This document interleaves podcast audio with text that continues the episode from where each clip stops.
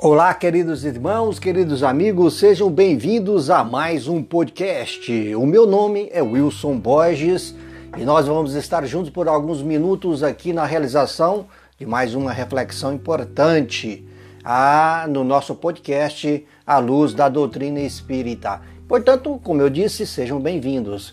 Venha participar conosco dessas reflexões. Reflexões estas que nos leva a crescimento, que nos leva ao amadurecimento, o qual todos nós precisamos. Venham conosco nas ondas de mais estas reflexões. E hoje o assunto é o Livro dos Espíritos. O Livro dos Espíritos, que é uma nova era, representa uma nova era para a humanidade. Nós vamos nos basear, nos basear numa, num artigo escrito pela nossa irmã Ana Luísa Nazareno, lá da Federação Espírita do Maranhão. Ela que escreveu esse, esse comentário dizendo para nós que o homem foi se afastando cada vez mais das leis divinas entregues por Deus por meio de Moisés, deixando-se levar pelos instintos mais primários da prática da violência. É, o Pai envia então Jesus para fazer com que este mesmo homem é, encontrasse o caminho que o traria de volta à prática das leis destes, destas dantes esquecidas. Jesus nos ensinou então o maior mandamento, é, o amar a Deus sobre todas as coisas, e o segundo, tão importante quanto este, o amar ao próximo como a si mesmo, exemplificando-os, é claro, e coroando-os com o sacrifício maior na cruz.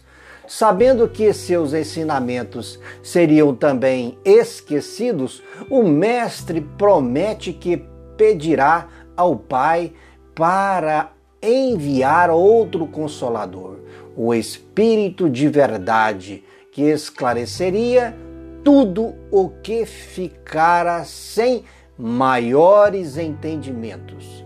E quando a humanidade já está pronta para receber este Consolador, às vezes as vozes do mundo espiritual começam a chamar a atenção, e os que tinham ouvidos para ouvir foram alertados de novo, é, foram alertados do novo mandamento, é, nesse novo momento em que nós estávamos vivendo. O educador, então, o educador, então francês, Hippolyte Léon Denizard Rivail, movido pelas revoluções morais que devastavam o mundo do século dezenove, inicia o trabalho que se tornaria mais tarde a pedra basilar do novo movimento que chegaria para estabelecer uma nova ordem na conduta do homem. É, formulando então perguntas, reunindo os, os apontamentos ditados pelos espíritos superiores sob o pseudônimo de Allan Kardec, lança então ele a luz da humanidade no dia dezoito de abril de mil oitocentos e cinquenta e sete, com a publicação de O Livro dos Espíritos, apresentando a base da nova doutrina denominada por ele de Espiritismo ou Doutrina Espírita, uma nova palavra para designar novas ideias. E é este livro que durante cento e sessenta e quatro anos tem trazido já para nós, é para toda a humanidade, vamos assim dizer, para a humanidade sofrida, o trazendo consolo, orientação e esclarecimento. O conteúdo de O Livro dos Espíritos, é, em sua base filosófica e e desdobramentos moral e científico, engloba todo o pensamento humano, tratando dos assuntos os mais diversos, começando pela introdução com uma síntese a nova doutrina, seus pontos principais, vindo depois a parte primeira, das causas primárias, tratado sobre Deus, tratado sobre Deus, o universo, a criação e o princípio vital. Aqui encontramos Kardec fazendo a primeira pergunta, que é Deus, que é Deus? Então, é, e obtendo aqui agora como resposta a melhor e mais completa definição de Deus. Respondeu então os benfeitores espirituais. Deus é a inteligência suprema, causa primária de todas as coisas. A parte segunda de O Livro dos Espíritos trata do mundo espírita ou mundo dos espíritos, transitando entre os dois mundos, o espiritual e o material, com muita propriedade nas perguntas, obtendo respostas magistrais dos espíritos superiores sobre a realidade do lado de lá e muitas outras informações sobre para onde vamos, o que nos acontece quando deixamos este corpo, reencarnação, influência dos espíritos, etc, e et cetera. Na parte terceira do Livro dos Espíritos, preocupado com a transformação do ser, estuda com detalhes as leis morais, começando pelas leis divinas ou naturais e prepassando por todas as demais que levam o homem a se tornar cada vez melhor, desde que as tenha como regra de viver. Aqui vamos encontrar Kardec fazendo uma pergunta que nos atesta cada vez mais Jesus como guia e modelo para a humanidade. É a questão seiscentos e vinte e cinco, lá no Livro dos Espíritos, quando ele então questiona qual o tipo mais perfeito que Deus é, nos oferece ou oferece ao homem para lhe servir de guia e modelo?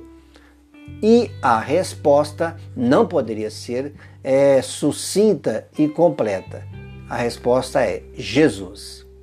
E finalmente, a, na quarta parte, na parte última, Allan Kardec, lá do Livro dos Espíritos, Allan Kardec se preocupa em nos ensinar sobre a realidade do mundo espiritual, tratando das esperanças e consolações, nos dando uma ideia clara das penas e gozos terrenos e das penas e gozos futuros, quando nos esclarece muito bem sobre felicidade, perda de entes queridos, temor da morte, suicídio, céu e inferno, purgatório, enfim, nos dá uma visão geral de toda a questão relacionada com o nosso futuro depois da morte.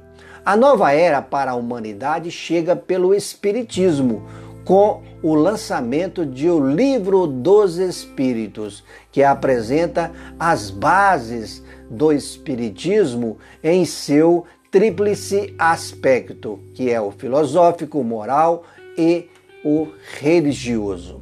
Para a total constituição doutrinária e seguindo a metodologia utilizada na codificação, Allan Kardec desdobra o Livro dos Espíritos.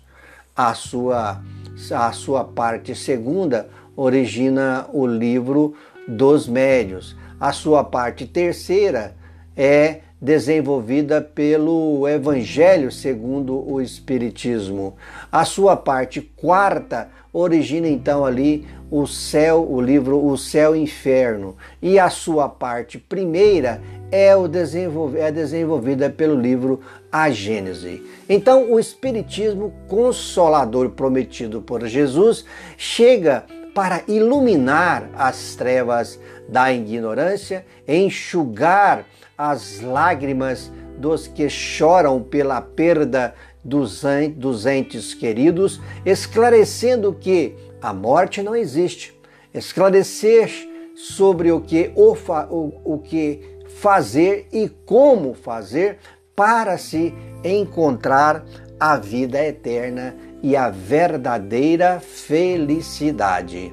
O Livro dos Espíritos, então, é, portanto, o marco que conduzirá a humanidade para a fase da regeneração, pois aquele que o ler e estudar com afinco jamais será o mesmo quanto à fé raciocinada e à vivência das lições deixadas pelo Mestre Jesus.